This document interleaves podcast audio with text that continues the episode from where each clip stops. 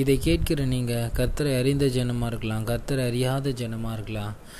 நீங்கள் இன்றைக்கு நீங்கள் மனம் திரும்பலாம் நீங்கள் புதிய ஒரு வாழ்க்கையை வாழ முடியாதுங்க. நீ கேட்கலாம் நான் கிறிஸ்துவை அறிந்தவன் நான் பரம்பரை கிறிஸ்டியன் சின்ன வயசுலேருந்து நான் சர்ச்சுக்கு போயிட்டுருக்கேன் பைபிள் படிச்சுட்ருக்கேன் நான் என்ன மனம் திரும்பணும்?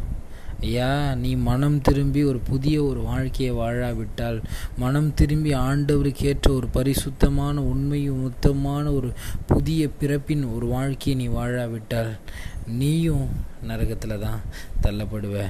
இங்கே நீதிமான்கள் அல்ல பாவிகளையே மனம் திரும்புவது அழைக்க வந்திருக்கிறார். இங்கே இருக்கிற கர்த்தரை அறிந்த சின்னமாக இருக்கலாம் கர்த்தரை அறியாத ஜனமாக இருக்கலாம்.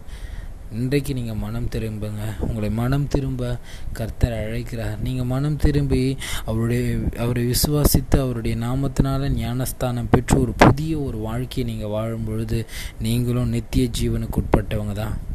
இங்கே வாழ்கிற வாழ்க்கையை பெருசுன்னு நீங்கள் நினச்சி நான் எப்படி வேணால் வாழ்ந்துடலான்னு நீங்கள் ஒரு வாழ்க்கையை நீங்கள் வாழும் பொழுது உங்களுக்கு இங்கே தெரியாதுங்க.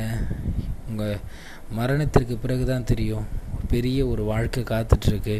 அங்கே உங்களை நியாயாதிபதி நியாயம் தீர்க்க போகிறாருன்ட்டு அப்போது நீங்கள் நரகத்தில் தள்ளப்படுறவங்களா இருந்தீங்கன்னா உங்களுடைய வாழ்க்கை எப்படியா இருக்குன்னா ரொம்ப ஒரு கொடுமையான ஒரு இடங்க. ஆனால் நீங்கள் ஆண்டவருடைய நாமத்தினால ஞானஸ்தானம் எடுத்துட்டு அவருடைய புதிய ஒரு வாழ்க்கையை வாழ்ந்து